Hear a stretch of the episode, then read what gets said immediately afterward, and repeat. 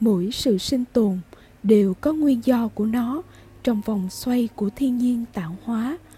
Mỗi nghiệp thân, khẩu, ý mà loài người tương tác với thế giới quanh mình thường mang đủ thiện, ác, nghiệp duyên trong đó.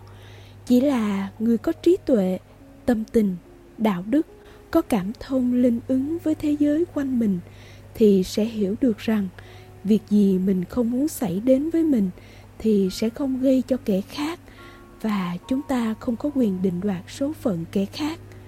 Ghi nhớ những điều như thế, trước khi làm gì, nói gì, nghĩ gì, ráng nhớ như thế thì tự nhiên sẽ bớt tạo nghiệp dữ vậy.